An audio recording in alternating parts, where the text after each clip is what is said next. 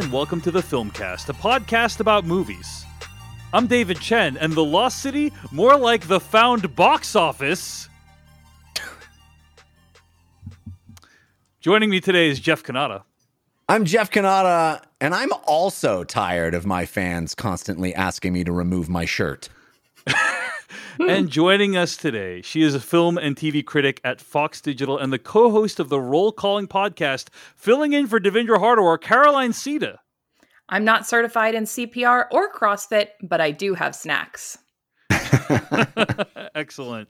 Well, Caroline, we are so grateful for you joining us tonight as we are going to review The Lost City today here on the podcast. Uh, but you're here because you're filling in for beloved co host Devindra Hardawar, who is notably absent this week because he had a baby. Yay! Congrats. Wonderful. Uh, I can't Dave- wait to hear the whole story of this, Dave, because what we got via text was that there it was almost a highway birth. That is correct. That is correct. I cannot wait for the main episode slash After Dark in which that story is described. Um, but Devindra Hardawar is going to be back in a couple weeks. He's going to take some time off um, to spend with uh, mom and baby. Apparently, mom and baby are doing well. Alexander Hardawar, a Beautiful. new uh, creature in this world that will be I- inculcated with Devindra's points of view. I don't think creature is what you want to use. No, I think that's the right term. I think that's the right term. In any case, congratulations uh, to Devindra and his lovely wife, Raquel, uh, his lovely wife Raquel. Um, huge news, huge deal, huge addition to the Filmcast family. Um, we are so thrilled. If you And if you don't the- follow Devindra on Twitter, you're missing out on some adorable baby photos. indeed, indeed. Um, and uh, so yeah, he's going to be off for a couple weeks, and we're so grateful, uh, Caroline, stepping up and uh, and filling in for Devindra in the meantime. Um, so Caroline, I, I think um, when it basically whenever one of us has a health issue or a baby, that's when Caroline steps in. Yeah, that's what I'm uh, here for. Yeah. So really appreciate it. Uh, of course, today on the podcast, we got a few things we're going to talk about. First of all, we are going to talk about the Oscars. Uh, lots to discuss, both in terms of the ceremony, or in, in terms of the ceremony, the awards, as well as the moment that's everyone everyone's discussing uh, today. Uh, we also got some what we've been watching for you, some weekly plugs. We're going to move on into our in-depth review of The Lost City. You can find more episodes of this podcast at thefilmcast.com. Email us at slash filmcast at gmail.com. Recommend stuff for us to watch using hashtag slash tag and support this podcast at patreon.com slash film podcast. All right. Let's talk about the Oscars. Two to three episodes a year, we talk about awards shows and awards and stuff like that. And the Oscars happens to be one of them because it's basically the biggest deal in terms of awards for movies. What are the other ones? Uh, well, I think we sometimes talk about the Golden Globes and the Emmys, you know, Oh, okay. um, right, on occasion, yeah. But uh, you know, I uh, I personally don't uh, spend a lot of time thinking about awards, but you know, once once a year, I think is an appropriate amount of time. It's an amazing transition that I will note in my own life because the Oscars used to be a huge deal for me. Huge deal, I not just would- huge for society. For society, Yeah, I guess. I mean, I can only speak to myself personally, but I don't know what changed in particular. But I I have stopped caring about them. I but I I used to. I mean, I wouldn't schedule anything on that Sunday at all. I would craft my entire weekend around it. It was sacrosanct, and now I did. I uh, it really just feels. I don't I don't know what I don't know if I changed or the event changed or culture changed or what, but I I have I have soured on the entire process. Mm. I've been kind of like low key working on a theory that maybe the peak time to enjoy the Oscars is kind of when you're a kid or a teen or a young adult.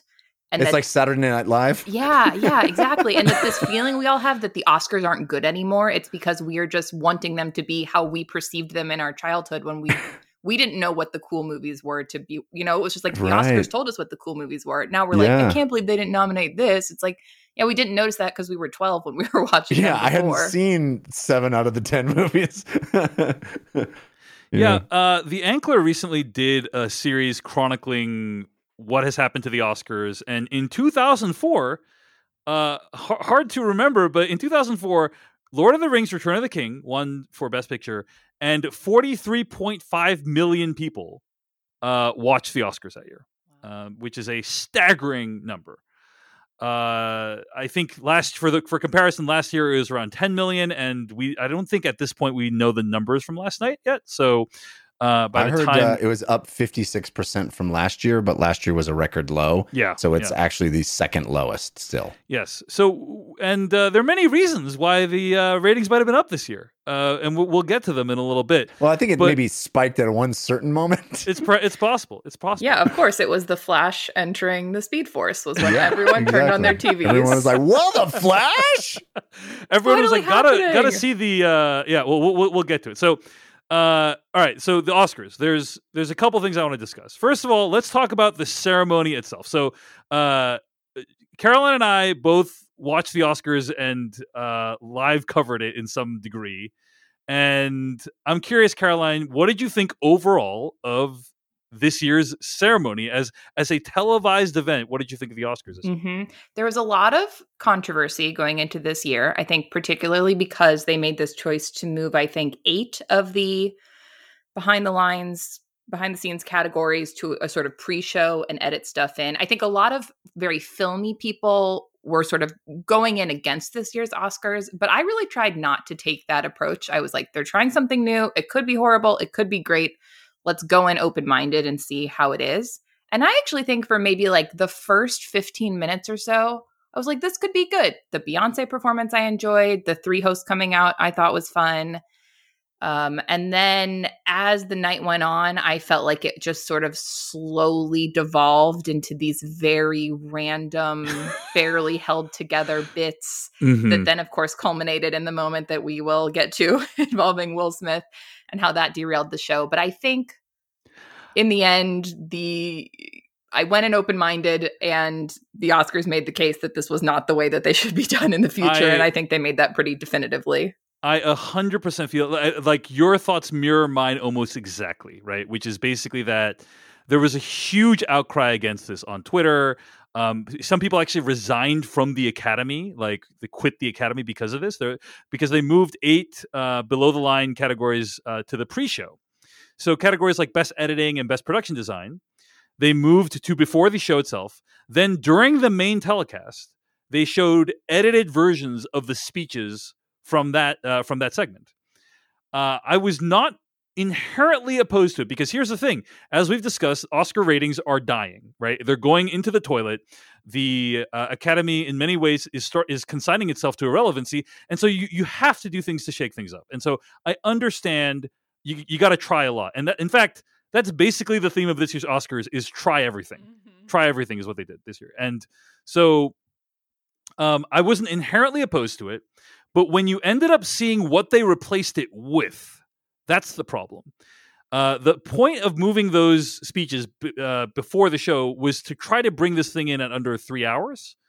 The thing went way longer than even it was last year. It was like three hours and 40 minutes. So it was like, okay, well, you completely defeated the point of that. Not to mention that many of the awards that were shuffled to prior to the show uh, were for Dune. Dune won multiple awards, and it was by far the most successful movie that was nominated this year.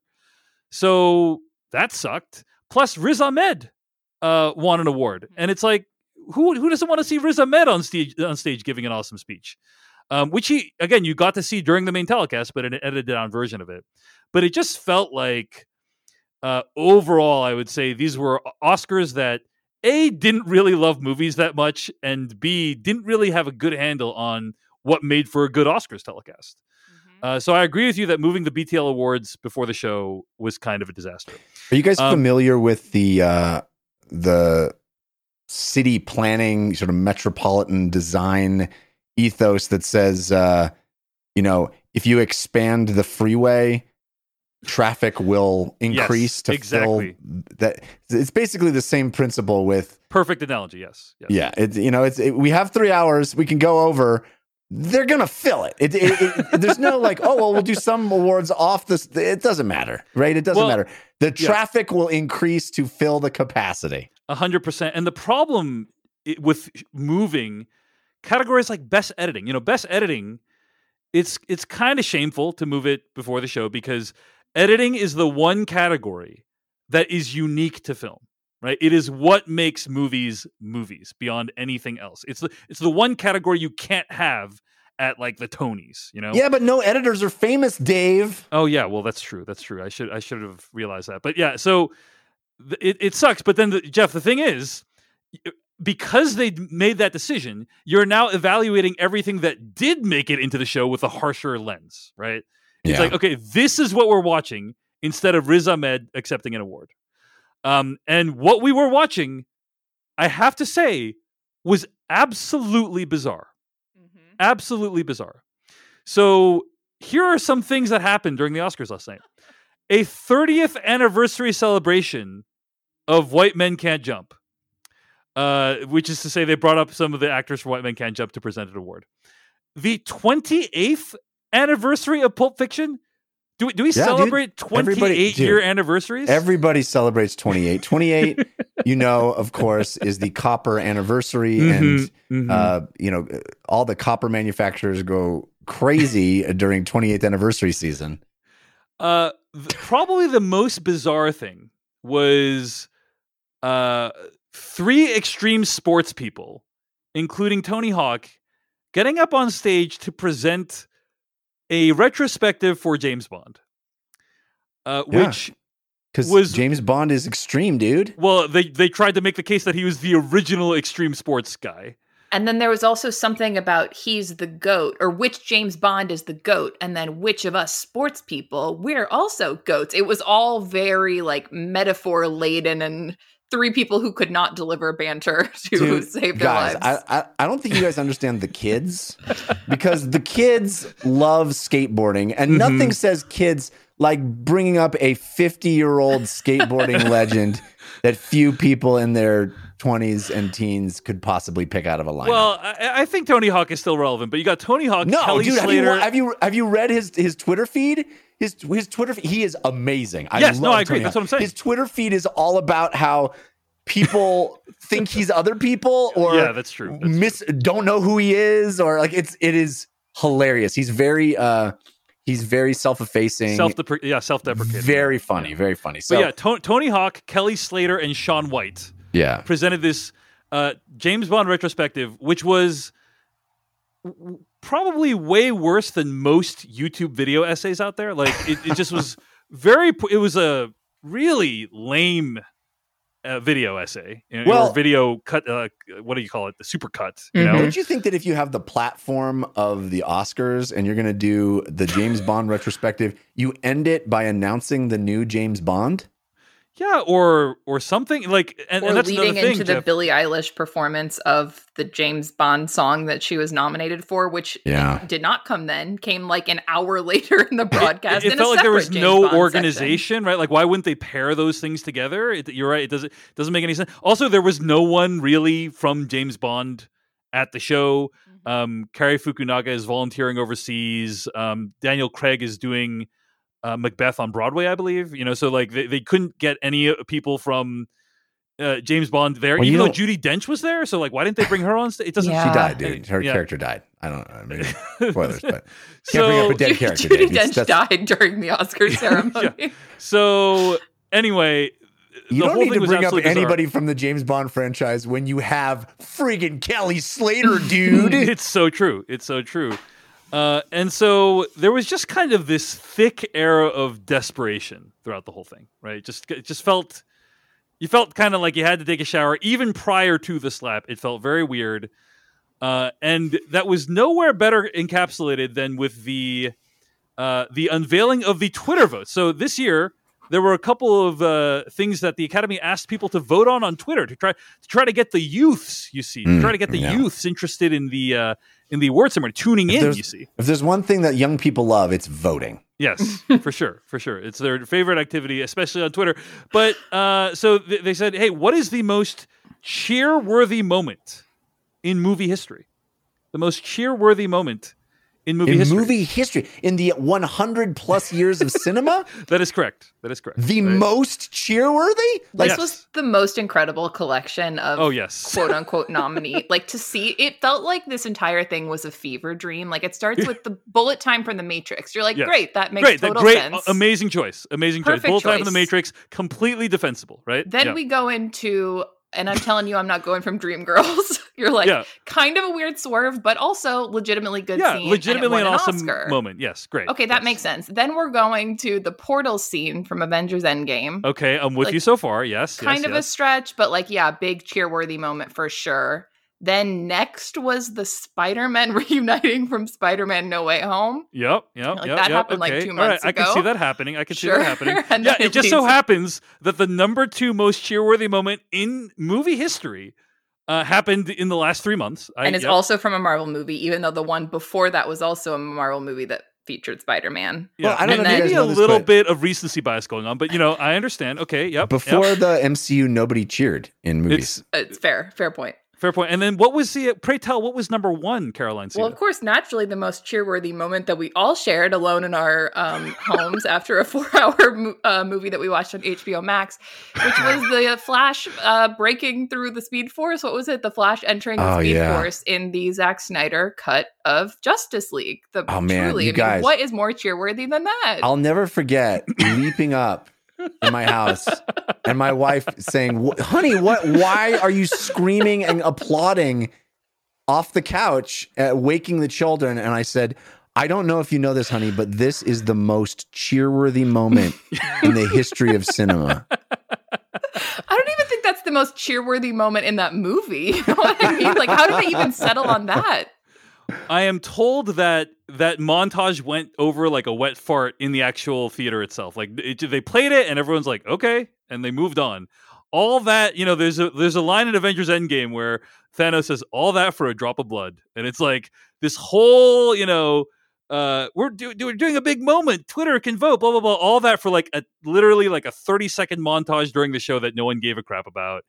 It felt just like wow, like like because you, you didn't have to you didn't have to structure it that way, right? You could have like made a whole big deal out of it and like introduced it in a big way. But I think they knew once they launched this idea that they they had a loser on their hands, and so they were just like, let's just get o- get this over with as quickly as possible. So Yeah. anyway, Just so so let's just you know point out not a single Rocky movie made the cheerworthy movie. I mean, not a Not single a- movie before 1999 made the Not, list. yeah, not I, I am Spartacus. I am Spartacus. I am, you know, like there's some big, there's some big ones I think that are pretty big cheer moments in a, in a, in a- whatever. Anyway, well, It you know, Ar- Army of the Dead did also make the other Twitter poll. Um, so it was number one in the other Twitter poll. So like, it just so happens that like Zack Snyder has two of the best movies according to the internet. Um, Yeah. by coincidence. I mean, may- maybe yeah, the Army of the Dead clip should have ended up in the cheerworthy moment. You know what I'm saying? sure, so- yeah, I definitely remember that. What a victory for streaming services to say that Mhm. the, the cheerworthy moment happened in solitude during COVID. Yes. indeed. Indeed. All right. Well, we have much more to say about the Oscars, uh, but we're going to take a break and be right back in a moment. This episode of the Filmcast is brought to you by Mubi, a curated streaming service showing exceptional films from around the globe. Every single day, Mubi premieres a new film. From iconic directors to emerging auteurs, there's always something new to discover. With Mubi, each and every film is hand selected. It's like your own personal film festival, streaming anytime, anywhere. Let me tell you about some of the films of the day. The film of the day for March 19th. The Producers, Mel Brooks original, The Producers from 1967. Not not the musical, not the Mubi based on the musical, the original Producers. If you haven't seen it, get in there to movie, check it out. How about March 20th's movie, Jesus Camp from 2006? Man, what a powerful documentary that is. How about March 27th's movie, Amores Perros? Have you not seen Amores Perros from 2000? Alejandro Inarritu's film from 2000. Incredible movie. These are the kind of movies that are handpicked, every single one a banger. Because Mubi doesn't rely on algorithms, it's human beings. And you can try Mubi free for 30 days at mubi.com slash filmcast. That's M-U-B-I dot com slash filmcast for a whole month of great cinema for free. Mubi is curated. It shows exceptional films from around the globe. Get out of the rut of just seeing American movies. Open your mind. See what these curators believe are the essence of great cinema.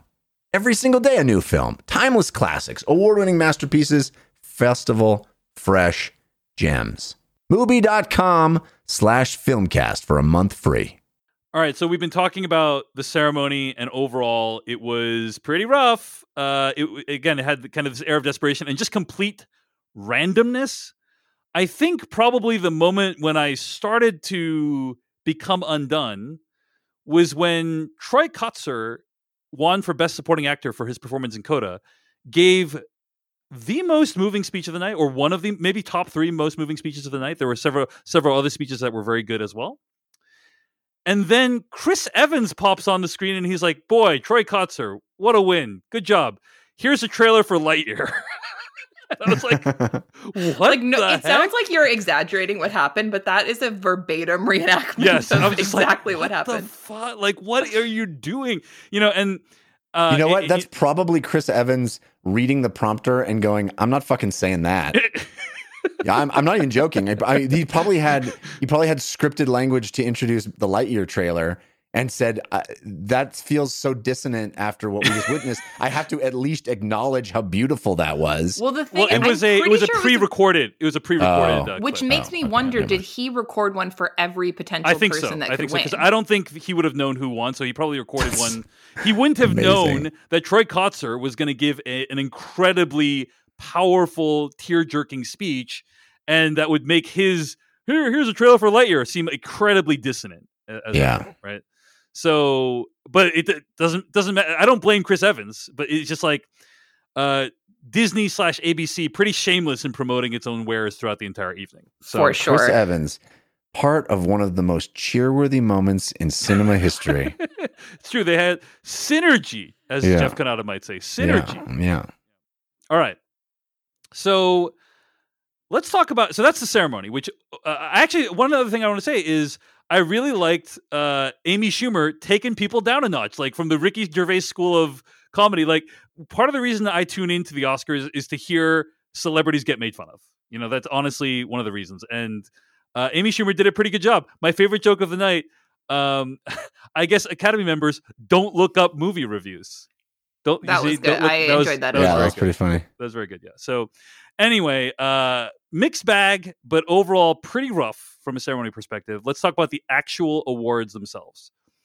I would say the biggest deal of the evening was Coda winning Best Picture. This is the first streaming service to win Best Picture.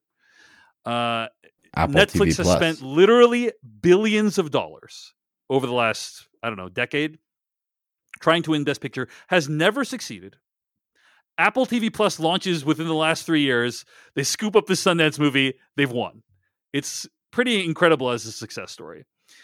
Uh, and yeah, that that uh, it, it just it, it, it's a monumental achievement that a movie that had basically zero dollars in box office uh, won Best Picture this year at the Oscars. I, I feel like it, it's kind of like a before and after moment for a variety of reasons. But anyway, uh, I, that is certainly worth noting. Overall, there's very few surprises. Like a lot of the things that people were predicting would win actually won.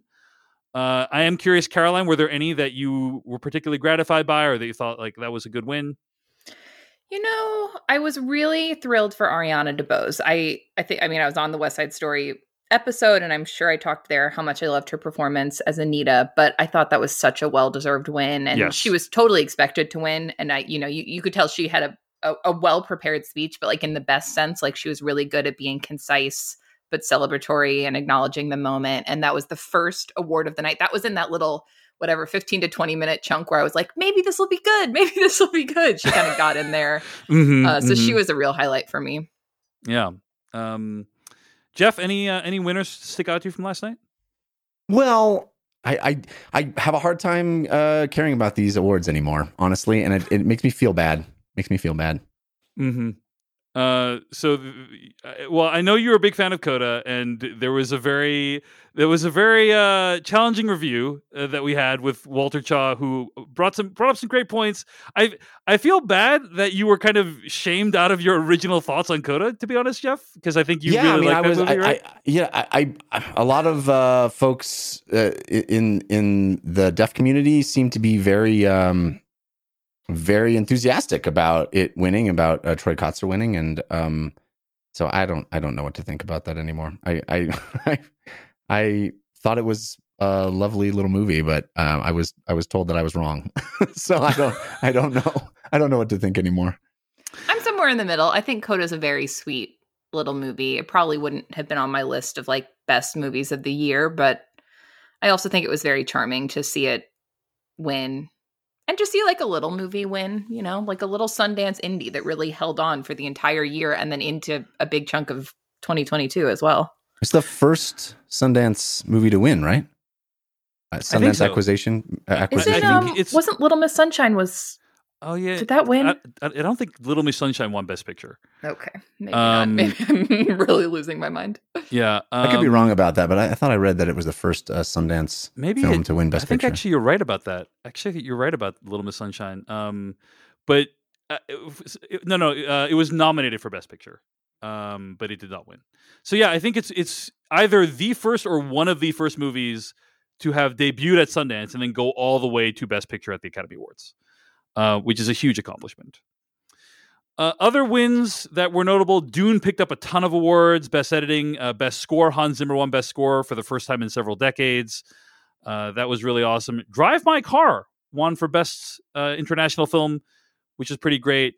Uh, I was disappointed that Flee was shut out. Flee was nominated for best documentary, best animated film, and best international feature. Did not win any of those, unfortunately, um, which is a shame because I think that more people need to watch Flee because it's a very important message for the world that we're living in right now. Um, so yeah, and then it was notable that Netflix got almost completely shut out. They won. Uh, Jane Campion won for The Power of the Dog, and that's it. Um, so The Eyes of Tammy Faye won more Academy Awards than Netflix did the entire evening. Um, pretty rough stuff. Pretty rough stuff. Here's my hot take, though. I kind of like the eyes of Tammy Faye. I was not mad about that Jessica Chastain win. Uh, I mean, I heard she's great in the movie. yeah, I haven't seen yeah. it either. Have not seen it. Have not seen it. Um, okay, so those are the awards. Mostly pretty good movies got awards. You know, there, there's very few movies that got awards that it's like uh, I, I greatly object to it. Um, so yeah, overall, a, a fine list of movies, a fine list of awards. Let's talk about what happened. So, couple hours into the event. I can't believe it took us this long to get imagine- here. Imagine giving the wrong giving the wrong movie Best Picture, and not not being the craziest movie moment in Oscar history. Yes. anymore. I mean, I, I think that it was uh, you know we we had we had witnessed that live right like I, I don't know if you watched that Jeff if you were still watching back then but I was watching it live and it was Oh, yeah. a wild I was I felt like I was watching something that had never happened before Well, you feel I, I remember in that moment feeling like, well, this is the craziest thing that could possibly happen at the Academy Awards. yes And yes. then this year happened. So I don't even know where to begin. I'll, I'll describe my experience of watching it, right? Which is that Chris Rock gets on stage to do a little crowd work before he presents the award for best documentary, which, by the way, way went to uh, Questlove and Summer of Soul. Which is Which really is cool. such a good movie. Um, and he he's doing some crowd work, and he makes a comment about Jada Pinkett Smith's haircut. Um, Jada Pinkett Smith has suffered from alopecia in the past. She's been very public about her journey with hair loss, uh, and I'm sure it must be very painful for her. So he made and he made a joke about uh, her being in GI Jane 2, which by the way was the second time in the night that someone took a shit on a uh, tried to take a shit on a Ridley Scott movie. Uh, Last Yeah. Duel earlier in the evening as well. I guess people at the Oscars just don't like Ridley Scott that much anymore. Lucky Ridley Scott didn't slap anybody. Yeah. Uh, and so w- Will Smith appeared to la- the thing is like weird Will Smith appeared to laugh at first Then it cuts away, and then you see Will Smith get up on stage and approach Chris Rock in a very. It's not clear what he's doing. Right? Is he going to do a little bit with Chris Rock? Is he going to like hug him? Is he going to hurt him in some way?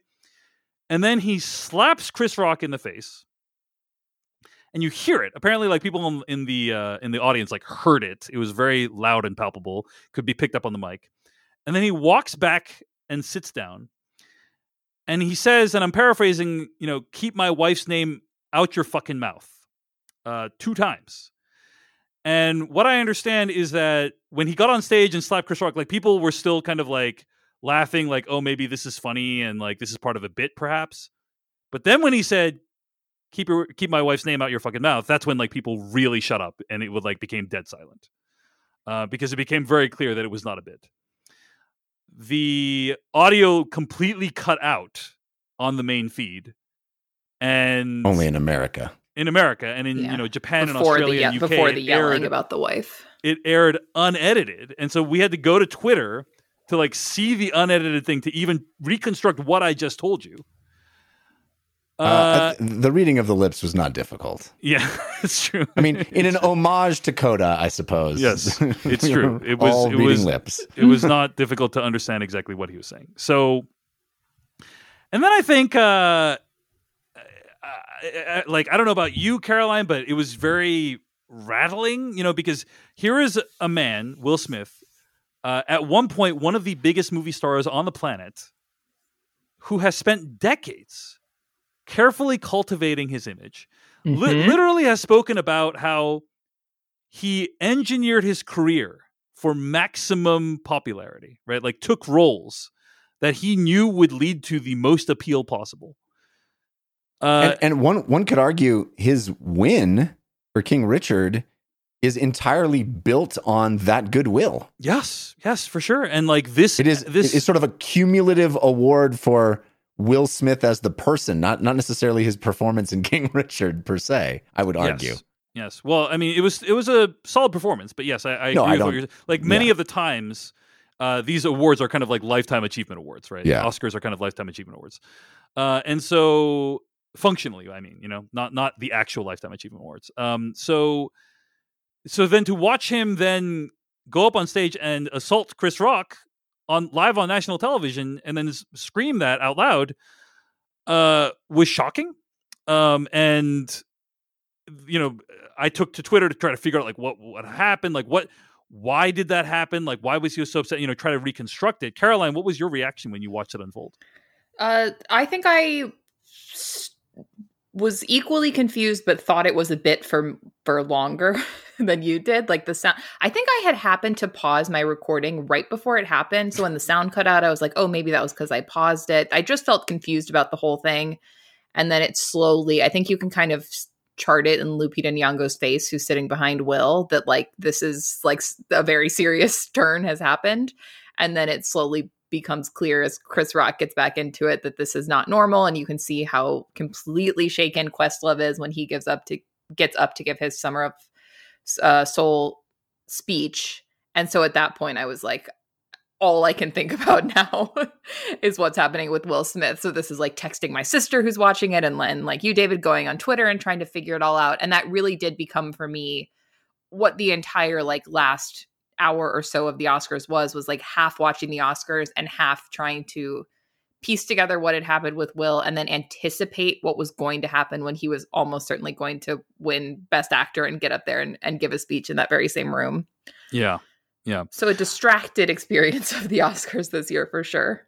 I think my understanding from reading multiple reports is that it was similar the, the mood was similar inside the room as it was for many of us watching the Oscars that are in you know individually or at parties or whatever that like everyone was like talking about it couldn't think about anything else. It kind of cast a pall over the rest of the night. Um, Scott Feinberg I thought put it really well in his write up over at the Hollywood Reporter um, he wrote, quote, It is never right to resort to violence. It is never right to mock the appearance of someone's spouse in front of the world, least of all when the physical feature being mocked is the result of a medical condition. Regardless of who you think was right or wrong in this situation, the bottom line is that nobody comes away from it looking good. And the whole thing is terribly sad because it took away from everything else that happened Sat- a Sunday night. For Smith, who went on to collect a well deserved Best Actor Oscar for his career best performance in King Richard, but was unable to enjoy the moment. For the night's other winners, whose achievements were overshadowed by drama. And for the Academy and ABC, which, via telecast producer Will Packer, put on a largely smooth show, end quote. Uh, I, I kind of agree with that. It's just kind of like, it, it just is unfortunate for all involved. You know, it made me feel sad for the whole thing. There's been a whole dialogue online today on Twitter about whether Will Smith was justified in doing what he did, and some people saying, you know, if uh, if it was my wife that was being uh, harassed or made fun of in that way, I would want someone to defend me. Other people saying like violence is never acceptable in those circumstances. I, I, am just not going to weigh in on that debate right now. I think my reaction is just to say that uh, it, it does feel like it did take away from what happened and it, it, felt sad to me because will smith is a is, is, somebody who i think many of us were rooting for right like mm-hmm. many of us mm-hmm. were rooting for him to actually win best picture for uh, i'm sorry best actor for this to kind of cap off a career uh, where he spent many many years entertaining us and trying to move us uh, and and taking chances from a uh, from a movie from a movie perspective with his dramatic roles. Um, he has tried so hard to get this Best Actor Oscar. It feels like with movies like Concussion and Collateral Beauty, um, and now King Richard, and it's like he had he had finally attained that which he sought to for so many years. Um, and I was rooting for him, and then to see it kind of sullied by this moment, uh, it felt very sad. It just felt very sad to me. So that's kind of my my big reaction. I should also point out that uh, he did post an apology in the time since then. Uh, he said, "quote Violence in all its forms is poisonous and destructive. My behavior at last night's Academy Awards was unacceptable and inexcusable. Jokes at my expense are part of the job, but a joke about Jada's medical condition was too much for me to bear, and I reacted emotionally. I'd like to apologize to you, Chris. I was out of line and I was wrong. I'm embarrassed, and my actions were not indicative of the man I want to be. There's no place for violence in a world of love and kindness. I'd also like to apologize to the Academy, the producers of the show, all the attendees, and everyone watching around the world. I'd like to apologize to the Williams family and my King Richard family. I deeply regret that my behavior has stained what has otherwise been a gorgeous journey for all of us. I am a work in progress. Sincerely, Will. End quote. So that was my reaction. Uh, Caroline, I'm curious if you had any other thoughts on this. You know, in some ways, I think I've almost had the opposite journey with this wild Oscar experience as they did with the La La Land Moonlight thing. In that, when the La La Land Moonlight switch up happened, at the time, I kind of found that like weird and funny and delightful and like insane in an enjoyable way. And then after the fact, I was like, oh, actually, it was really sad that Moonlight didn't quite have their like moment of right celebration it should as they been, should have. Mo- you know, Moonlight should have been the story of that Oscars. Instead, mm-hmm. it was Moonlight and La La Land had this big chaotic thing that happened on stage, right? Yeah. And so with this one, I think I've been on the opposite path and that last night when I was watching, I also found it just like deeply upsetting for like literally everyone involved. I was like, this was just an unfortunate thing to have happen. It was unfortunate that like Will's moment happened this way. It was obviously unfortunate for Chris Rock. Like it all just felt bad and icky.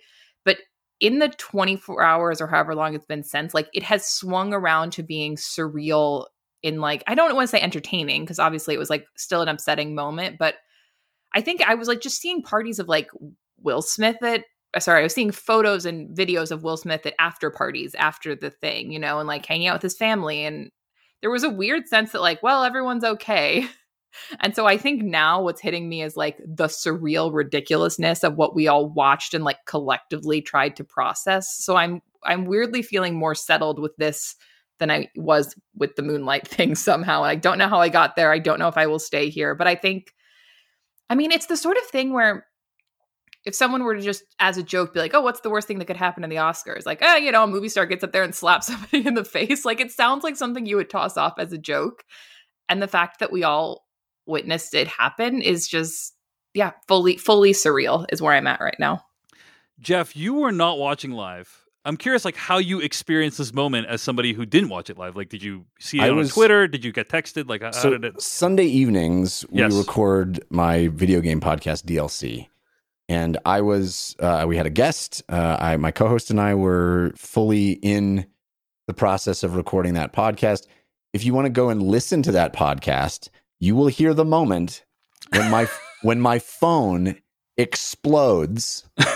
Uh, not because I had my phone on, you know, audio, Right. but because it was utterly un, undeniable, like uh, unignorable Mhm. that I, I all of a sudden started getting text messages from every person I know saying, What just happened? What just happened? Oh my God, is this real? so you didn't even understand what was going on, basically, when you Right, got I mean, we, texts, st- right? we literally, in the context of the podcast, you can listen to it. We left it in. Yeah. I went, Guys, um, I just want to acknowledge the fact that it sounds like Will Smith just slapped Chris Rock at the Oscars. So I just Yeah. wanted to acknowledge the fact that it, we're all, because like everybody was looking at their phones. Like, Christian Spicer, our guest Andrea Renee, everybody was looking at their phones because people were texting us going, "Are you guys watching this? What's happening?" yeah. um, so that I mean, th- yeah, that was a it, it was a weird thing, and it, and immediately became like, "What's what's going on?" And of course, that entire night, you know, the world went upside down. Now, I don't want to overstate this, and I don't want to make a mountain out of a molehill, but I do think. Caroline, you say we are in, you know, it, was a, it felt surreal. And Mhm. We are un i think undeniably in surreal times. And i have a hard time not contextualizing this in the last what 5 years where everything seems surreal. And i think what that what will smith's action is an example of is something that we are seeing happen over and over and over again in a variety of contexts. And that is a complete breakdown of social norms. Right? Will Smith did something that should not happen. It is a complete breaking of every tacit agreement we have as a society, right? This is supposed to be people in their best clothes acting like royalty, you know, on, on their absolute best behavior. This is supposed to be a moment of walking down a red carpet and say, saying honorable speeches and honoring this craft and, and all of the elevated things where we as a, you know, as, as movie fans, but also as a culture, look to these stars and we see aspirational aspects of our own of our own lives which is one of the reasons as a kid I loved the Oscars so much, right? Because I dreamed, I dreamed about taking my mom to the Oscars. You know, I, I would be nominated and I would take my mom, and and he just broke all of those social norms. Which again, I don't mean to overstate, but it is hard not to think about January sixth and countless other things that have happened in the last five years where we as a people see folks doing the thing that just you just can't wrap your head around. It's just it, it is not acceptable uh, standing in front of uh, the world and lying when it is you know completely provable that you are lying. These things that are just shattering social norms. And we have all of a sudden have to rectify that in some way. Layered on top of it is this social media world that we live in where we all comment on it, we all relate to it, we all memify it, we all are, there are opinions that become a debate where every single person on the planet can weigh in honestly, you know, like I said, at the risk of overstating it, it really to me feels like a symptom of a much bigger tumor, a much bigger problem that is metastasizing in our culture, that is really, really bad. And I don't know what to do about it. Um, I mean, it is one singular moment where a, a single person did something outrageous. But that is the world we live in. Outrageous is the norm now. It is the reality TVification of all life. And I don't like it. I don't like what it does to people. I don't like how it silos us and we have to you have to be team Smith or team you know not acceptable or whatever you want to say. Everybody it, it is I think it is really cancerous to our society how these social norms these these accepted behaviors people are just realizing oh you can trample on them and there are no consequences. There are no consequences. Not to say I'm arguing for consequences against Will Smith. I'm saying on a on a meta level, on a on a macro level, I think we as a culture are realizing you can do whatever the fuck you want and there's no consequences. Again, don't want to overstate, but that well, that's the feeling that I, I come away with, unfortunately have a few more thoughts to share, but let's take a break, thank one of our sponsors. We'll be right back with more about the Oscars. Hey, I want to jump in here and tell you about our sponsor, NordVPN.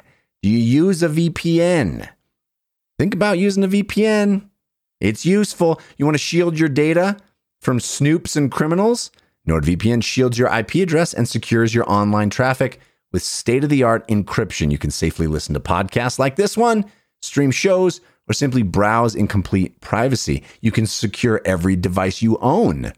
It works with every major operating system. NordVPN can be on Windows, Mac OS, Linux, Android, iOS. You can connect up to six devices separately with just one subscription, or simply set up NordVPN on your router to protect your whole household.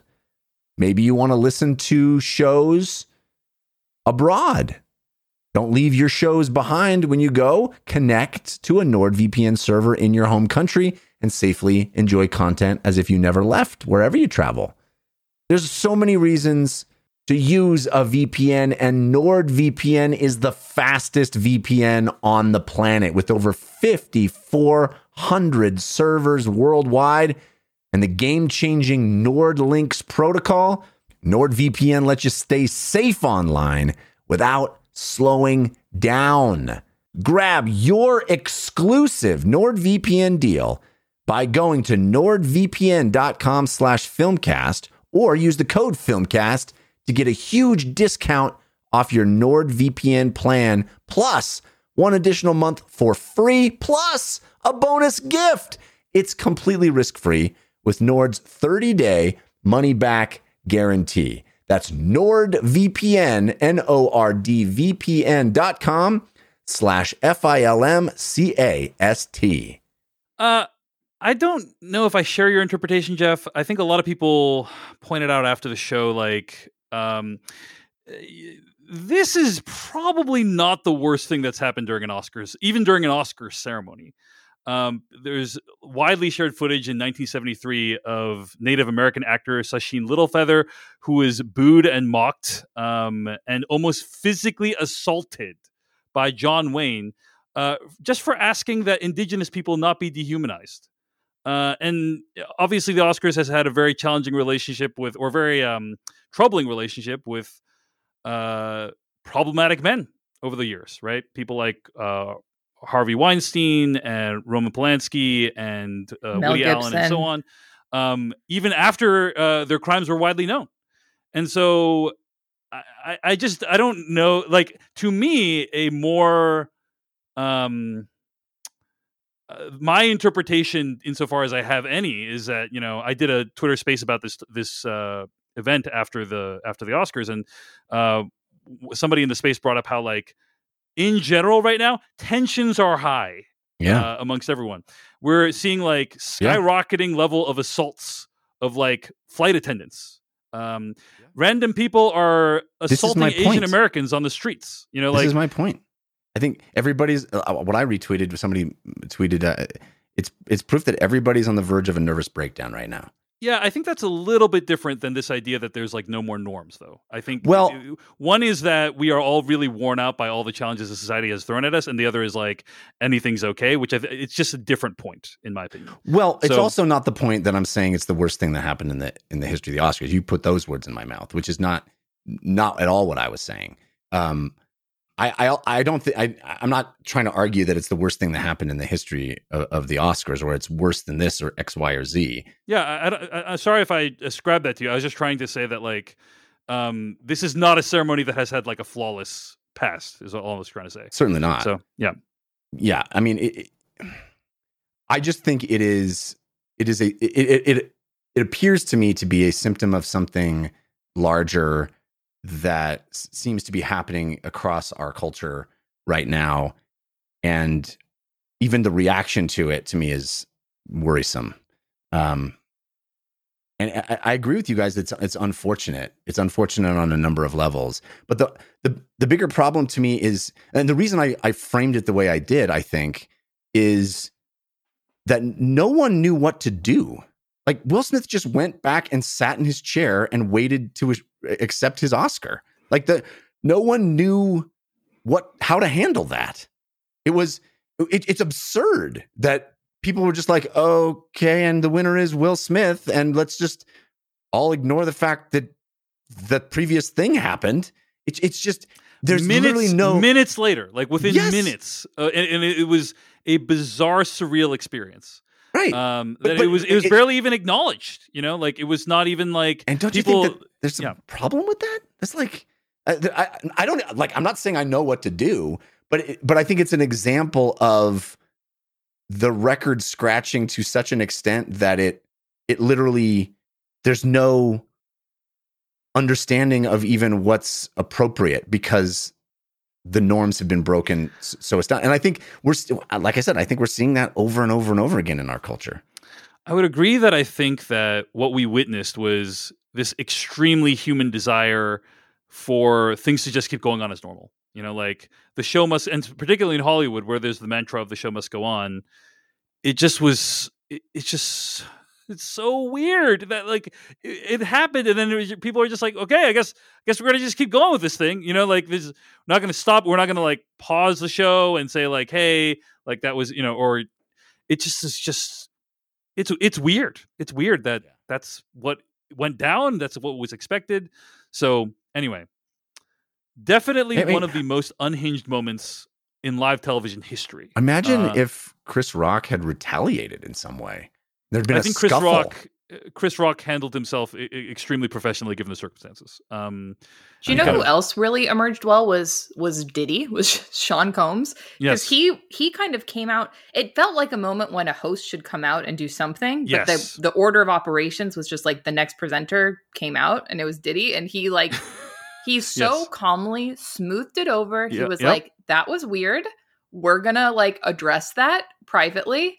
Um, we're going to proceed with love. And now I'm going to very seamlessly introduce a Godfather montage. And I was like, damn, for a person that is not trained in the skill of like hosting a live TV show, that was as good as anyone could have done at, at smoothing that over in some capacity. It did help to diffuse attention so, for sure. Um, so yeah, good, good on him. But I think the, you know, overall, a, memorable night of television, a very unfortunate night. I, the the one other thought that came to mind was I just have to marvel at kind of you have to imagine the challenges that Will Smith has had as a person. And Jeff, I don't I don't know if you follow any of his like he's put a lot of his personal life out uh, on the internet over the last few years. Um, and a lot of his struggles, uh, particularly with his marriage, uh, you know, he has a YouTube channel, he has Instagram, and so he's he's really like sharing of his life with the public these days and it must require an extraordinary amount of control and fortitude to do what he has and to maintain the image that he has for such an extended period of time. Uh, and to do all that for decades and then to have that break literally minutes away from one of the culminating moments of your entire lifetime is just uh, it boggles the mind. I, it, it, yeah, know, it, it, feels very tragic to me. Um, and I, I, I, do I do not think it is okay to assault someone on live national television. That is not okay. We should not condone it. But I felt really sad for him in that moment. Um, I suppose I, yeah. I, don't know what he could possibly have been thinking. It it did it does not seem to me to be to have been sort of a um an emotional sort of uh I mean, obviously there's emotion there, but it, it I don't know. It, it, there, I, I thought he was overcome with emo- that was my interpretation, but he felt, it looked like he was overcome with emotion.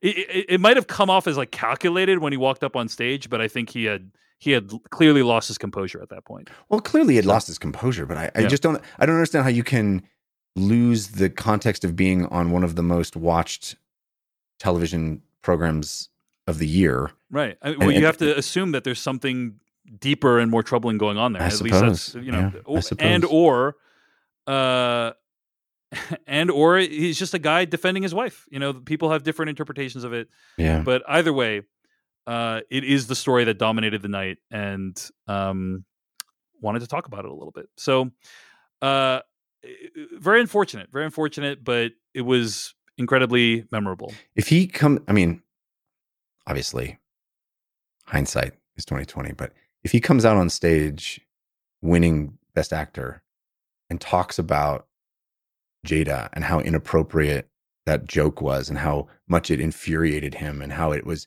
everything he could do not to come up on stage and like he's a hero.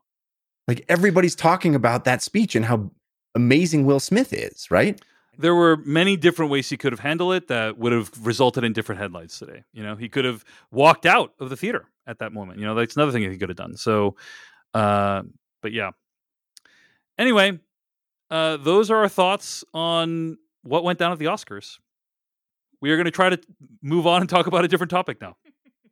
After all that, let's get to what we've been watching. Uh, been watching a few things.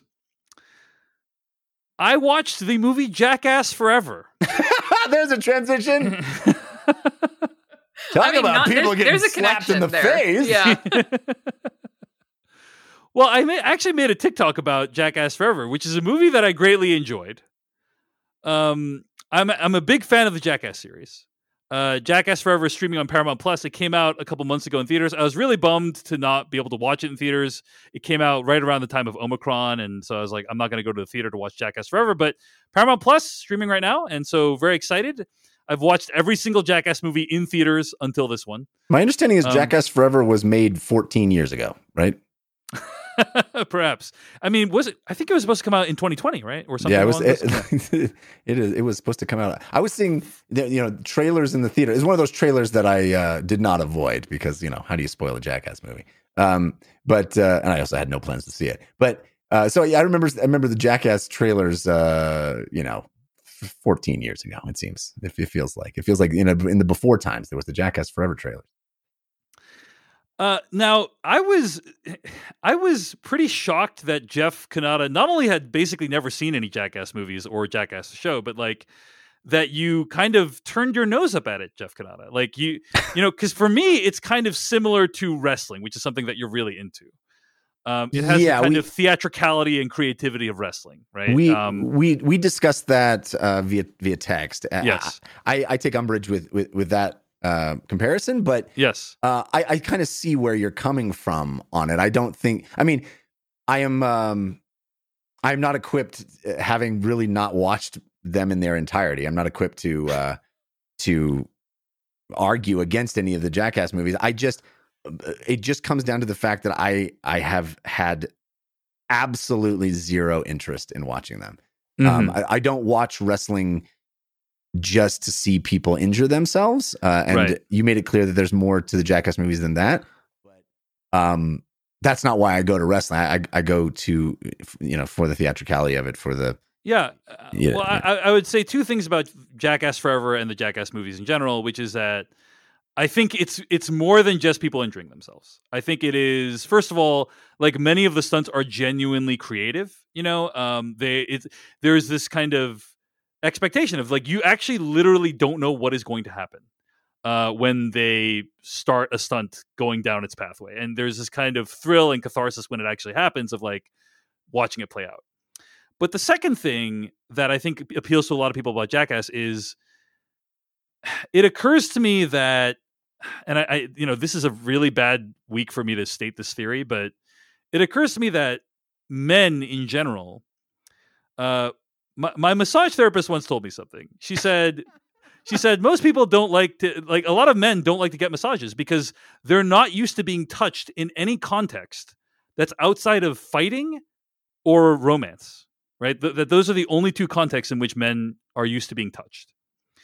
And this, as stupid and as terrible and as awful and as painful and humiliating as many of these stunts are, it is how these men bond with each other. Like they clearly have an incredibly deep and in some ways heartwarming friendship that is brought closer by the fact that they've endured these horrific trials together. Uh, and people enjoy that camaraderie, and I think that's another reason why people are drawn to the Jackass movies. Let me pause here, Caroline Siede. Have you watched any Jackass, and if so, have, do you find any of that convincing at all?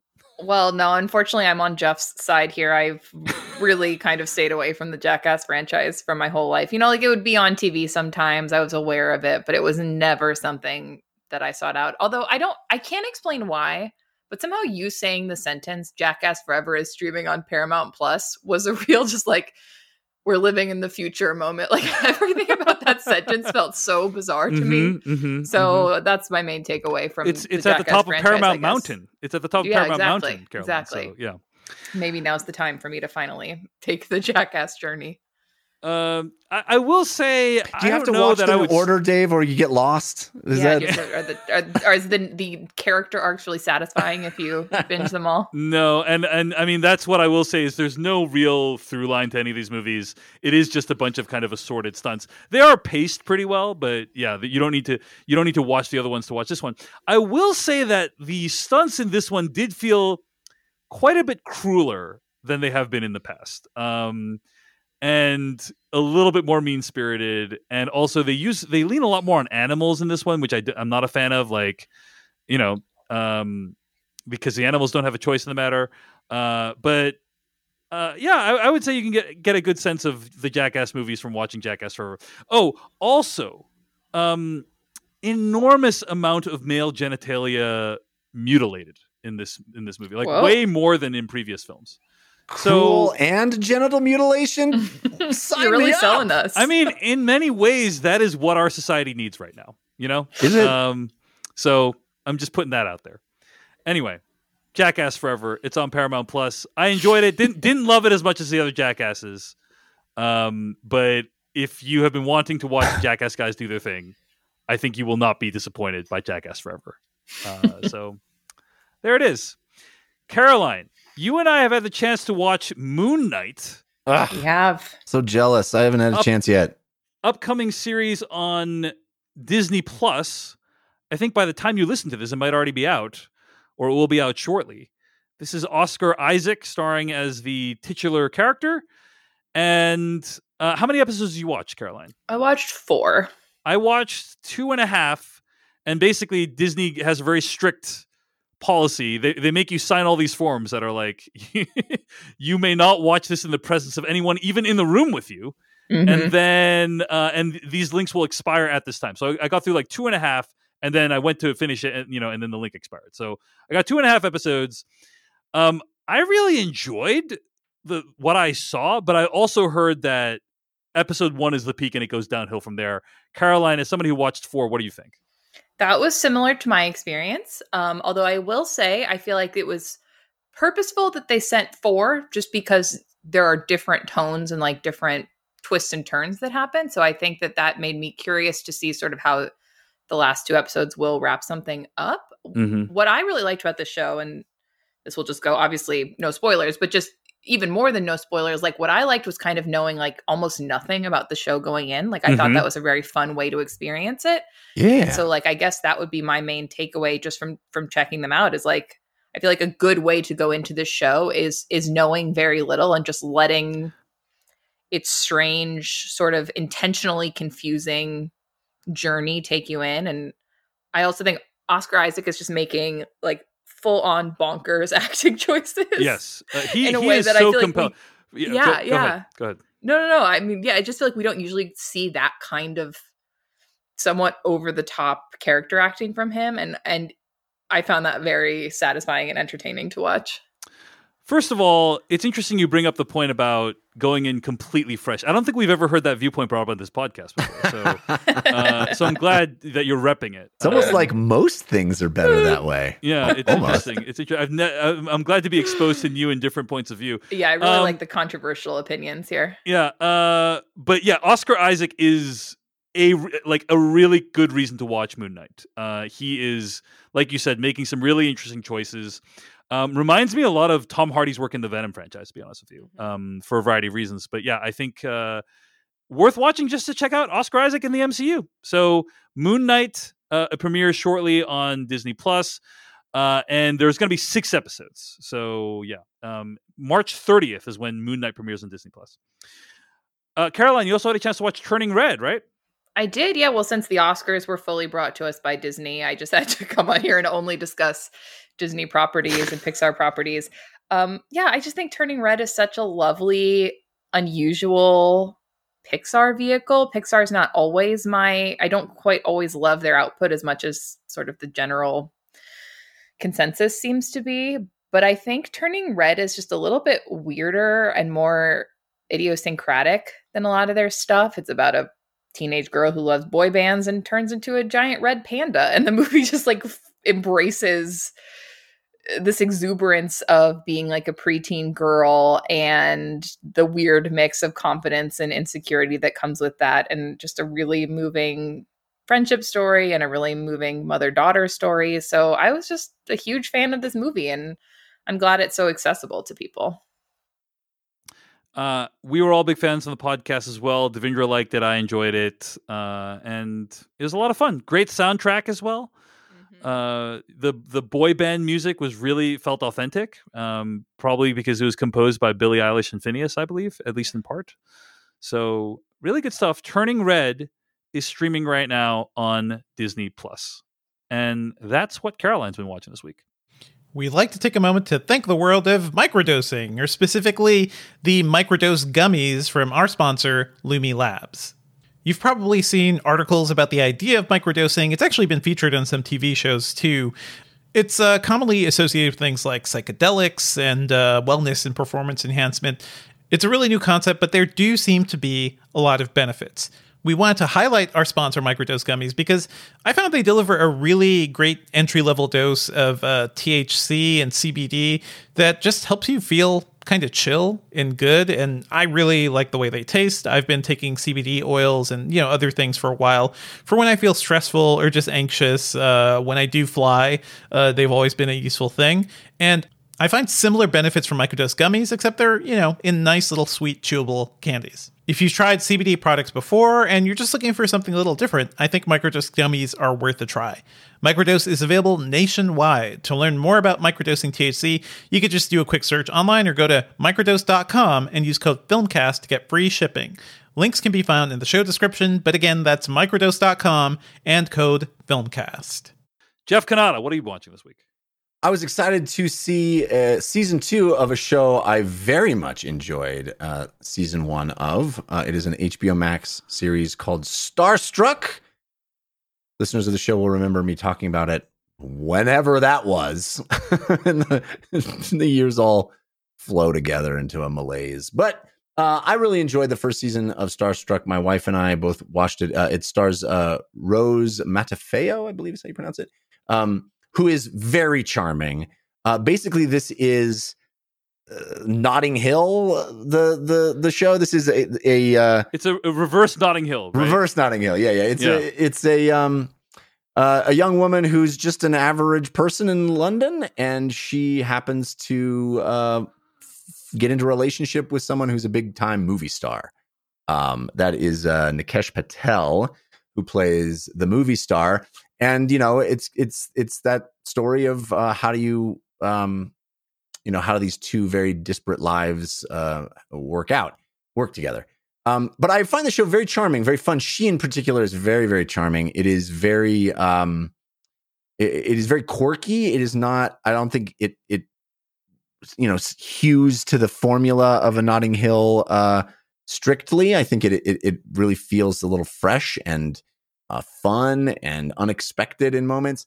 Uh, I really loved season one. Season one ended in a very specific way. Season two, I haven't watched uh, all of it yet, but um, it seems to do a bit of a of a reboot. On, I mean, not a reboot, but you know, a uh, a sort of a resetting of the table uh, to to maintain uh, the dynamic of season one in a way that felt perhaps a little bit of a cheat to me.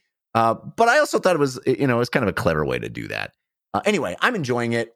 I think it is a uh, a show I don't hear many people talk about, but I think it deserves more love. Starstruck, it is what is, it is what it is called, and it is on HBO Max. Yeah, season two is what Jeff's been watching. Jeff, what else have you been watching? Well, you recommend last week recommended the uh, Netflix film Windfall, and I watched that this week. And like you, I I really enjoyed it. I thought it was uh, very good.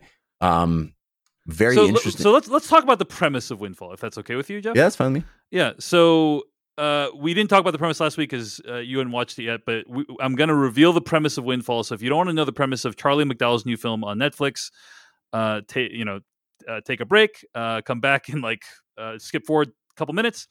But uh, the the plot summary from Windfall from IMDb is: a man breaks into a tech billionaire's empty vacation home, but things go sideways when the arrogant mogul and his wife arrive for a last minute getaway. Uh, so it's kind of this three hander that takes place all in one location at this tech billionaire's house. And Jesse Plemons plays the tech billionaire, and it, it is a role I don't think I've ever seen him do this kind of role before. Yeah, he's awesome. He's, He's awesome. just like a raging asshole. Raging asshole, but also you know Jesse Plemons sort of has carved out a niche of being uh, sort of um, you know Philip Seymour Hoffman esque yes, kind of oddballs, right? His characters are all very, um, um, you know, v- very different. Uh, they, they don't, you know, they're very strange characters, and I loved seeing him as the sort of, you know, guy we all know. Like, there's, there's, there's nothing. Uh, he he- he feels like you know Jason Segel is also in this. It feels like Jason Segel. Most people would cast Jason Segel as that part, right? And Mhm. uh, and uh, uh, Plemons as as the other role because it's more sort of anguished and uh, internal and tortured. You know, anguished and tortured are synonyms. I didn't need to say both.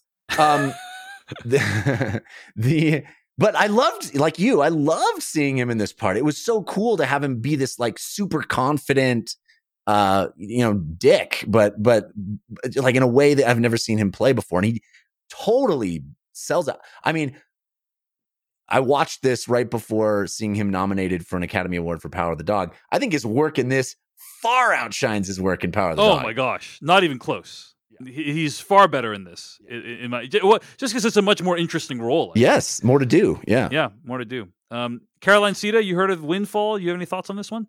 I have seen the trailer for it. Actually, Jeff, you may have been jealous of me watching Moon Knight, but your two things are both top of my list to catch up on. So Oh, I'm cool. jealous of your viewing as well. I'm excited to watch Windfall, and I'm very excited for Starstruck season two.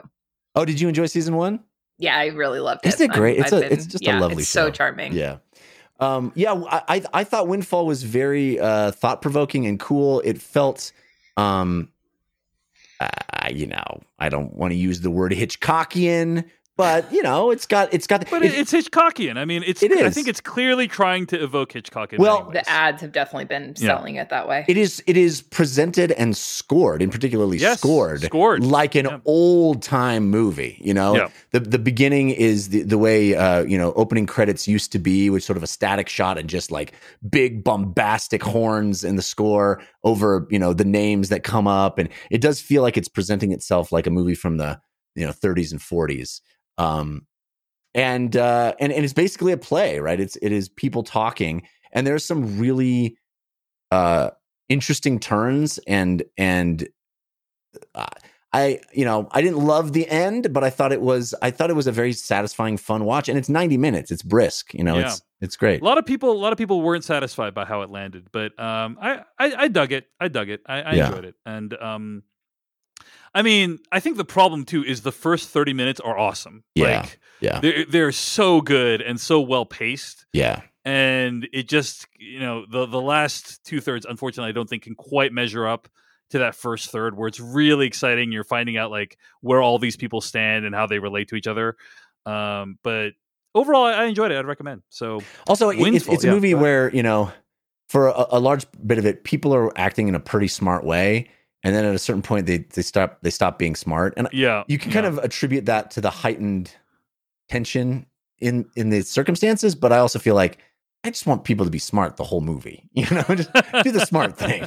You know, Yeah, you want you want people to do. You know, I love the way you put it. I think it was when we were talking about the movie Green Room. You're like, the you want the characters to do stuff that you wish you could think of. yeah, Right. exactly. You're like, oh man, I, I can't believe I like I I would have wanted to think of that, but I don't think I was capable. Yeah. you know, but I would have wanted to be smarter than me and go like, "Oh, brilliant! Oh my Yes. gosh!" Yeah, that instead Yeah. of sitting there going, "Hey, idiot, just do the thing." You know. Yeah, I, I mean, to be fair, they do make some moves that are pretty smart. You yes, know, but I agree. But I just feel like toward the end, it Yeah. it, it, it gets less and less smart. I And- and- but I, I agree. yeah. again, I can attribute that to the rising tension, but also that's that. That was the only problem I had with the ending, really. All right, that's Windfall. It's streaming right now on Netflix, and Jeff and I both enjoyed it. Let's get to weekly plugs, folks.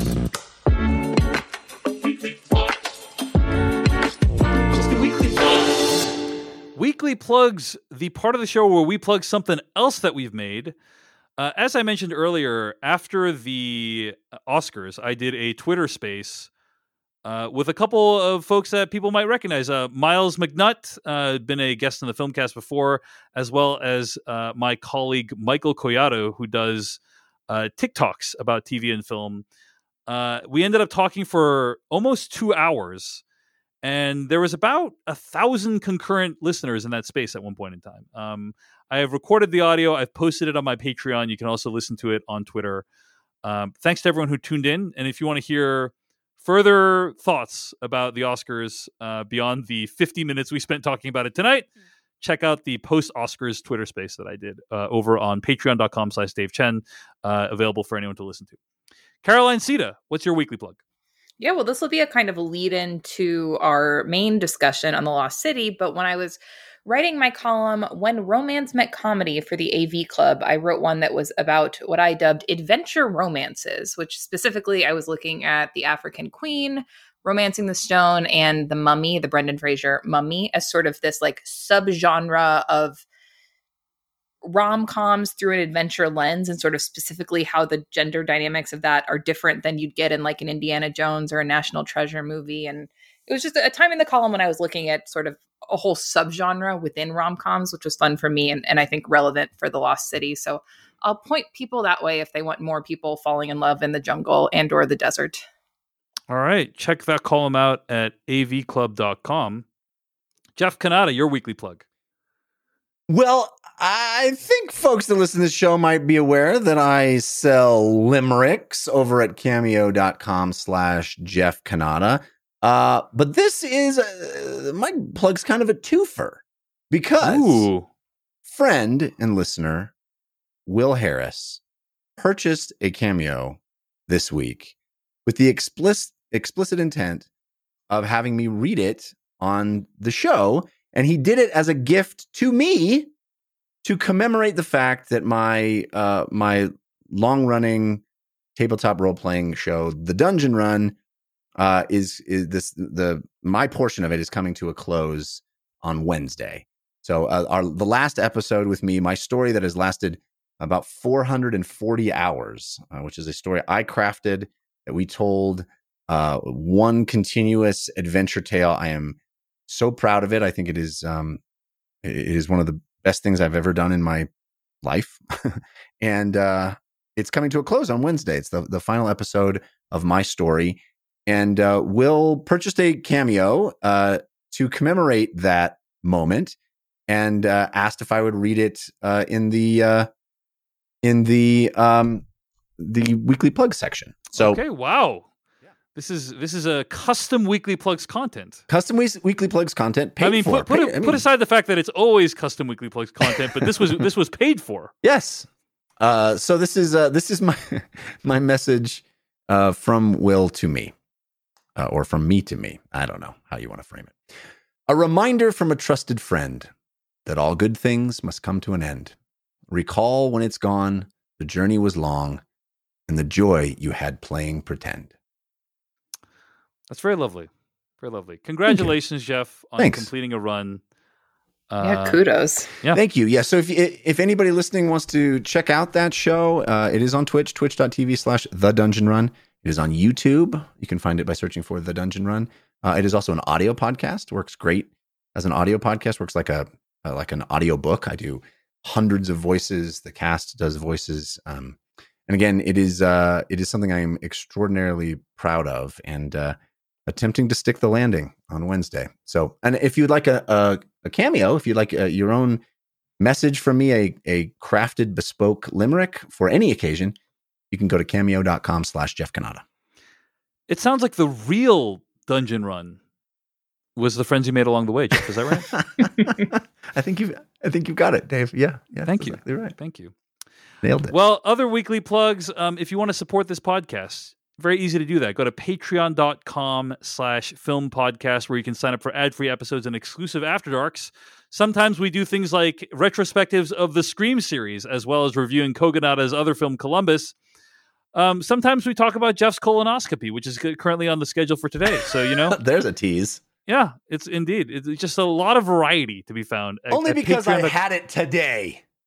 Literally today. No, I, I think I would request that to be a topic no matter what. I, I don't think it's time based. Um, but patreon.com slash film podcast, that is how you can support this show. Of course, it's very easy to support us for no money. All you got to do is go to Apple Podcasts or wherever you download your podcast, leave a star rating or a review. We never want you to donate if it in any way causes you financial hardship. Um, so we appreciate any way you can support us. You can just also just share about the podcast on your social medias. That also helps a bunch. All right, folks, let's get to our review of The Lost City. You led me straight to the lost city. Now, prepare to die. There were just hundreds of snakes in this temple just waiting for us to show up. What? Why aren't they biting that guy? This is ridiculous. Delete. Delete. Delete.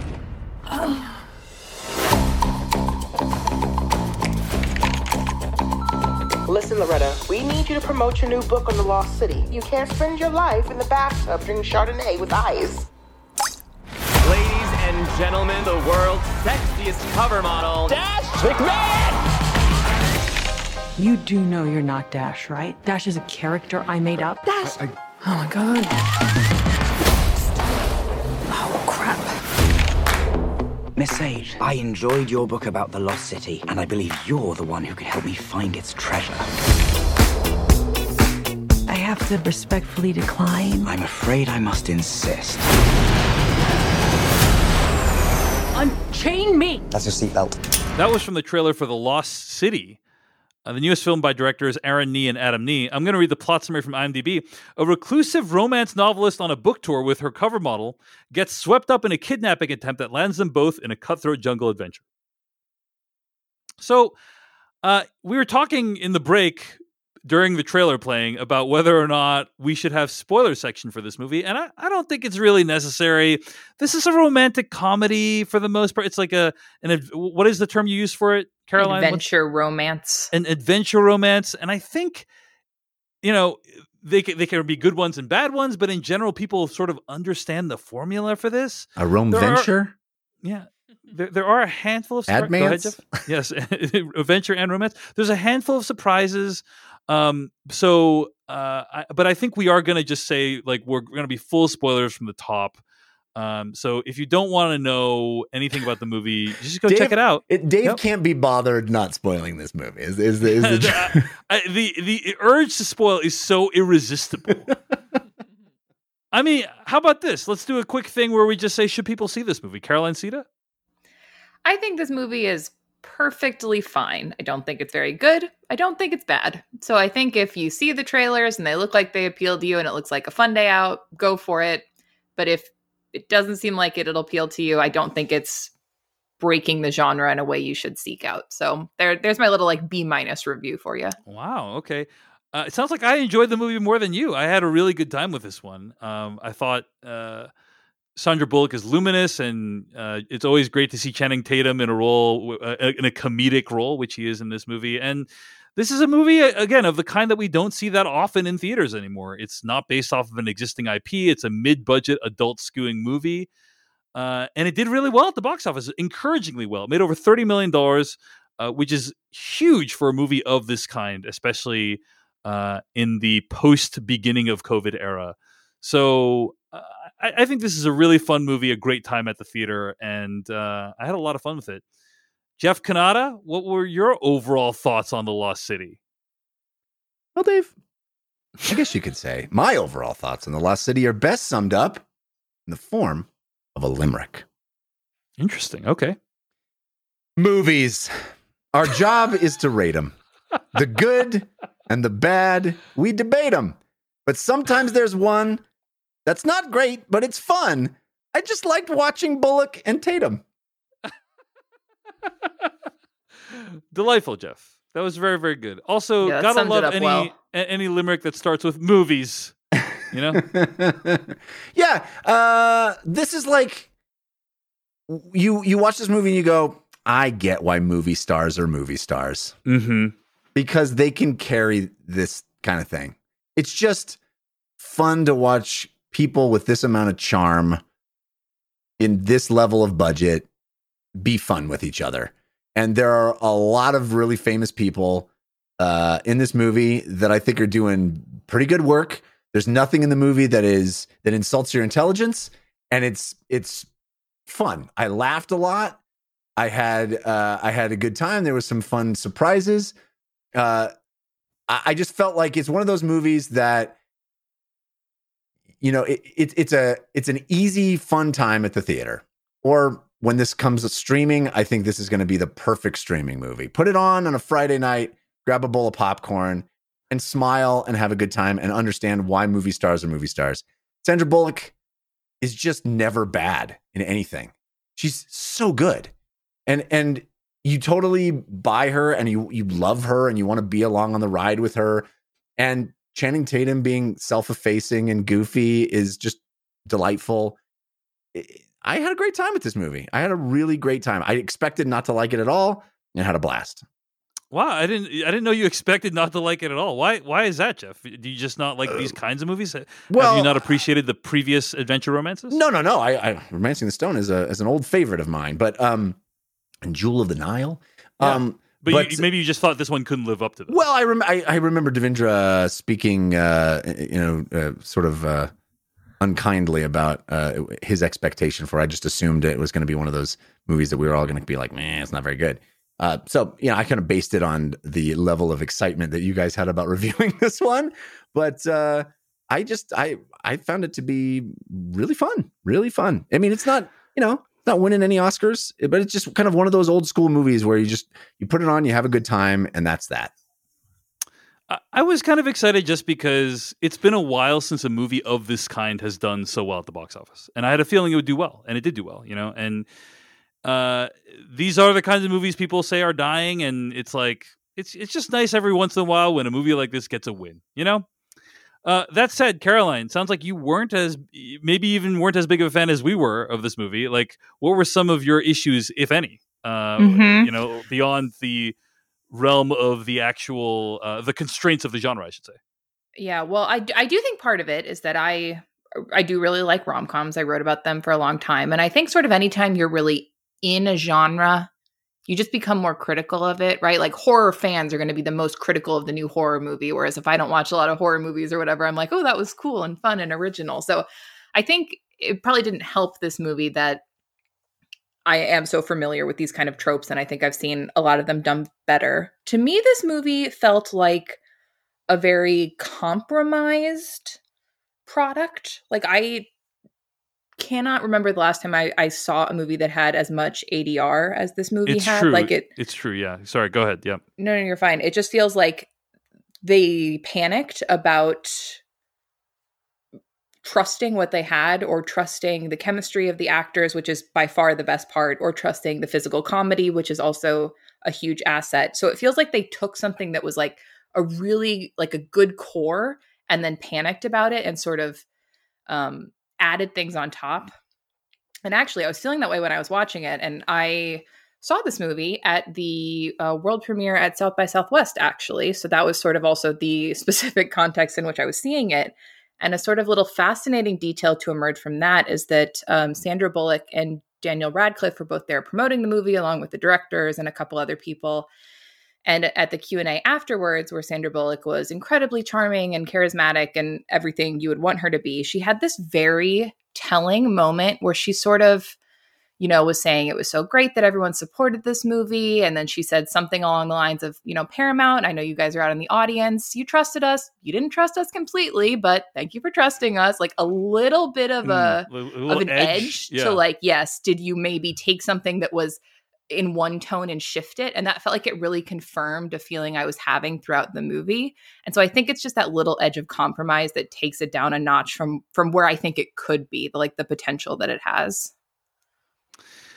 Um, yeah. So let's just. I just want to explain a little bit more, elaborate a little bit more on what you said. So you were saying you you haven't seen a movie with as much ADR as this. So ADR is basically when actors go back into a recording studio and record, like they either re-record lines that they already said on set but then like the audio equipment was malfunctioning or they didn't catch it for some reason and so then they splice in the new recordings in as though they were recorded on set. Or it can be an opportunity as it was in this movie to add in jokes that didn't even appear when they actually filmed it. So many times throughout the movie there'll be a character like walking off screen and you don't see their face anymore and then they like spit out a one liner but you don't see it. So they just like and it doesn't sound like they recorded it on set. So they just like kind of splice it in afterwards. You can be you can be pretty certain that if a, a, in any movie, if a character says something and you don't see them say it, it was ADR. yeah. Because in general you'd want to show them saying it right? Yeah. there's no if you're if you're mean, on the reaction of the other p- person and you hear someone say something, usually it means that they they needed to have some exposition or the scene was unclear, and so they went in later and went. And and that's why my father died, you know. And it's like and it's like oh, and then Yeah. you just see the reaction of their face of the oh. But uh, if you know, well, so, sometimes it does make sense to show the dramatic, like for dramatic reasons, it makes sense to show the reaction. But in general, I think you're right, Jeff. Right? yeah, Eh, I Um, would say most times. Yeah, you- like nine, uh, like ninety five percent of the Yeah. time, you know, you're you're Yeah. you're right. Um, but every now and then, it's like, hey, it makes sense to show the person's reaction shot. But I, I think you're right that like in general, it's an ADR thing if you don't see the person moving their lips. And in this movie, it just felt like literally every scene there was like like one ADR line in there. Um, so it, it's interesting. Like my my sense, Caroline, from watching it was that what they had was probably originally more contemplative, right, and perhaps more emotional. And they wanted to lard it up with all these jokes and one-liners. That's kind of what my sense was. Is that was was that kind of your feeling as well? That could easily be. It definitely feels like there were supposed to be more moments of silence that they fill in with jokes that don't quite fit. I also wonder if this was supposed to be more of an R rated comedy because Mhm. originally it was released under the title of The Lost City of D, which is still within the movie what her like Sandra Bullock's character's uh, romance novels called. But I feel like there was this real, real shift where Paramount changed the name to The Lost City. And I was like, oh, I wonder if they if there was a tone shift along with that title shift because Lo- the lost city of d is just a little bit more of a provocative title so i wonder if there was if there was a slightly different tone and then maybe the the adr was like slightly more pg-13 appropriate jokes Yeah. that got swapped in i mean this is total speculation on my part i have no idea but that was one guess that i had I will say one thing that continues to surprise me, and then we can move off this topic of ADR, is I am shocked at how bad slash obvious ADR continues to be after all these decades. Like it's just when when I hear ADR lines, it jars me out of the movie. I think that because I, I think yeah. that's atypical, Dave. I, I think I think that is your uh, knowledge of film and filmmaking. I think Yeah, sure, most sure. my parents have no clue when something is ADR. No clue. interesting, interesting. Yeah. Do you think your So- parents do? No, I mean they're they're not even usually they're not even understanding the lines in English. Well, they're reading the subtitles. But yes, Fair enough. I, But- I, you know, I think know you might be right. I But mean- do, do you notice it though, Jeff? Do you notice it when it's ADR? Oh, or- yeah, yeah, but but I Yeah. think that we are uh, a, subset, a, a very small Yeah. subset of the viewing public. I think the vast majority of the people have no idea that something is ADR. Even still, though, I'm surprised that the, the like the audio technology has not gotten to the level where it can be seamless. You know what I'm saying? Um, because there are definitely amazing things that like I saw a video on Vox.com about how like anytime you see Spider-Man in any Spider-Man movie, it's basically a digital body double. It's not really Spider Man. Like uh, like ninety nine percent of the time, it's a digital body double, and it's just like wow. There, there's scenes where I could have sworn that was a real life Spider Man um in, in a suit and it's not really spider-man and it's like most of the time it's it's just more useful and practical to have a digital body double and so i would think that like we could have achieved something similar in the audio realm where you can't even tell that it's recorded at a separate time but every single time i always hear it anyway very specific issue very specific issue let's talk about the cast some of the cameos some of the things that happened in this movie Can we? um I, i thought know, yeah. Caroline brought up Daniel Radcliffe, and I and Yes. I think that dude is great in this movie. so good So good. He, I He's feel like funny. he's found his niche. Like he, you know, play the villain, Daniel Radcliffe. This is great. I need to I, choose some scenery, buddy. I am all in it. Uh, I also had the thought, like, if you have a British accent and you go to purchase an all white suit, you need to be put on a watch list. I'm sorry. he is awesome. Really tune up the scenery, and yeah, playing super evil character uh, with aplomb. I I really enjoyed him. Caroline, any thoughts? Any more thoughts on Radcliffe? Yeah, he's super fun. I like like to see the weird paths his post Potter career has taken, and I agree. This is like a nice. I feel like the more he leans into weirdness, kind of the better it is, and this is very a good use of that kind of like innate weirdness that he can have. Uh, Brad Pitt shows up in this movie, and it feels like Brad Pitt is finally arriving at the point in his career where he's embracing being kind of hot older dude in action movies. smoking right? hot. It, it, I love the fact that the only person you could get that's that makes Channing Tatum look like a schmuck. you know, like it's so brilliant. It's so I I, I really give the movie a lot of credit because Channing Tatum, you know, one of the sexiest man alive. You know, the freaking uh, uh, Magic Mike, right? Uh, and then like you got to have somebody that makes him feel like uh, unattractive sh- sh- schmuck. You know, Yes. the only man on the planet that could do that. It's so great. It's so great. We so I'm gonna give away what happens to Brad Pitt. So again, we're not really having spoilers for this movie, but uh, I was like, are they really gonna have Brad Pitt in the whole movie? And of course, um, he is killed off. Uh, probably like 15 minutes after he's introduced, 20, you know, maybe half an hour after he's introduced. Uh, and I, I really love that moment because it's it's kind of like something from like you'd see in The Simpsons or something where like Mhm. yeah. he has this moment of like deep and profound connection with Sandra Bullock's character because they both like know the same Latin or whatever. And then, of course, immediately afterwards, he's shot in the head. I just thought that was like a brilliant kind of. Well, he's the moment. he's the real Dash, right? Channing Yes. Tatum is, i- i- you know, his character plays Dash, yes, poses as Dash, but Brad Jack Trainer is Dash, right? And he is the legit article, and it's just like it's it's just it's one of those things that's so tragic to kind of find someone that you connect with probably on a soulmate level, and then they're killed immediately. Like it's so sad that it's funny. You know what I'm saying? Like that's how sad it is. Mhm. So I enjoyed that a lot. Um, I wonder if that sort of energy, because I agree that's a really like fun, subversive moment. Like that's a moment you're really not expecting from this movie. And again, in my like little conspiracy theory brain, I'm sort of wondering if that was the more subversive tone that they had, that the studio Mm. was like, uh, make it more just like a nice romance. Right, right. Um, maybe Channing Tatum had learned a lot from his 21, 22 Jump Street days and was trying to make it more uh, sort of uh, s- satirical, and uh, it became more conventional in the edit. Yeah. Um, did any of you see the post-credit sequence? hmm So, With Brad Pitt. Car- Caroline, what happens in the post-credit sequence? My memory is that we see Loretta and Alan, Sandra and Channing doing yoga, and then Brad Pitt shows up and is alive. is that is that right? It's been a little bit since I've seen it. That's correct, and he like willed he willed himself back to life, is my understanding. So, Right. He only because you only use 10% of your brain, so he just used a different 10% of his brain. Yes. By the way, not actually a true fact for those who are, are curious, but you know, um, I guess it works in the context of the film, uh, and and and opens the door for these people to come back uh, in uh, a different uh, different adventure in the future. Let me ask you, Caroline Siede, like when you're watching an adventure romance, like you, you talked a little bit about the tone, right? We talked about like how this this one's tone felt a little bit too um populist is that the right word you know whatever whatever the word is lowbrow perhaps right um what do you look for that makes a movie like this great in a way that you don't think this one was? Mhm. Well, I think what this movie does well, where this movie comes close to being great and maybe is great in moments, is in the Sandra Bullock Channing Tatum chemistry. Like Mhm. every time they were together, I was like, this is the movie I want to watch. And then my problems were that the movie kept cutting off to other stuff.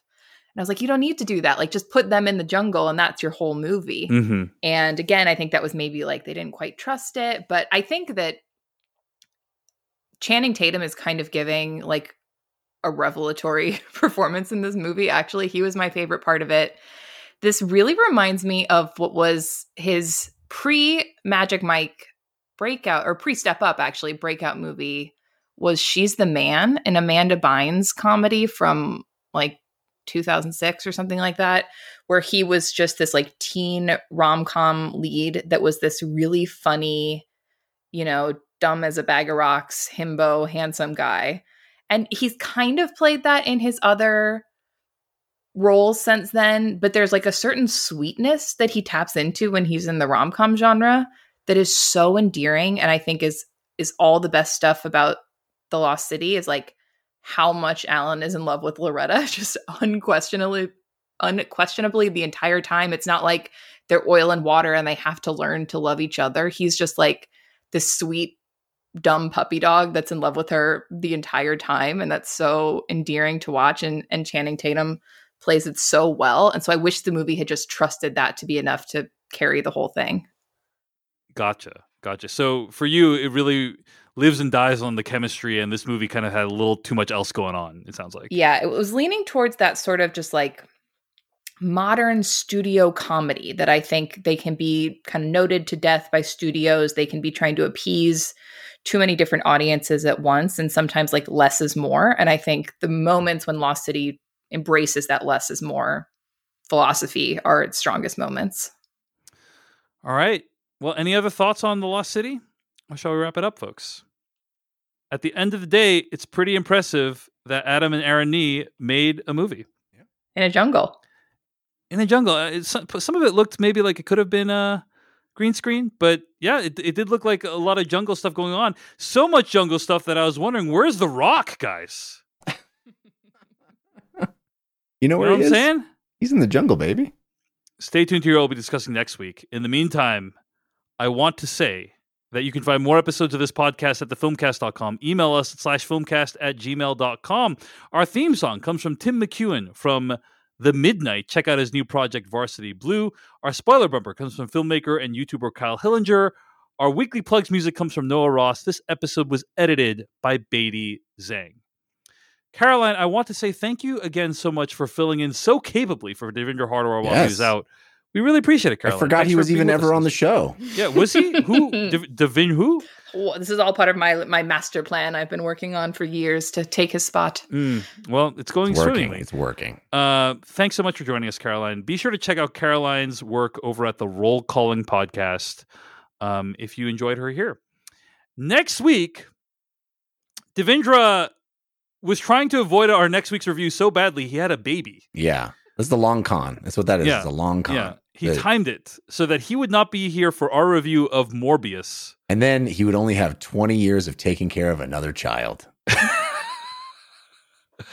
A worthwhile trade Yeah, off. it's pretty even, Steven. I mean, I think this movie is probably going to be a catastrophe, but I'm hoping it's going to be interesting to talk about, you know? We'll see. Notably, I don't think anything else is coming out next week. Um, Morbius is the only wide release.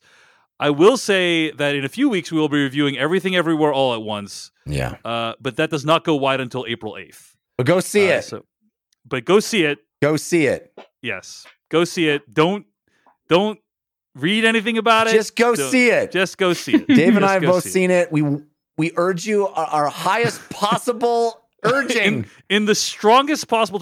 Caroline, did you see everything everywhere all at once? I did, and I would also encourage everyone to go it's see it. It's unanimous. Go see it. should should we also urge people to go see Morbius, guys? What do you think? I haven't seen that yet, so I don't know. Maybe. All right, yeah. we're- Morbius is under two hours, which to me is like the biggest selling Oh point my it God. could have had. So Incredible. You've, in that sense, you said the best news ever. My Yeah. interest in Morbius has just increased 150%. yep. So, All right, thanks, folks. We'll see you next week on the Filmcast.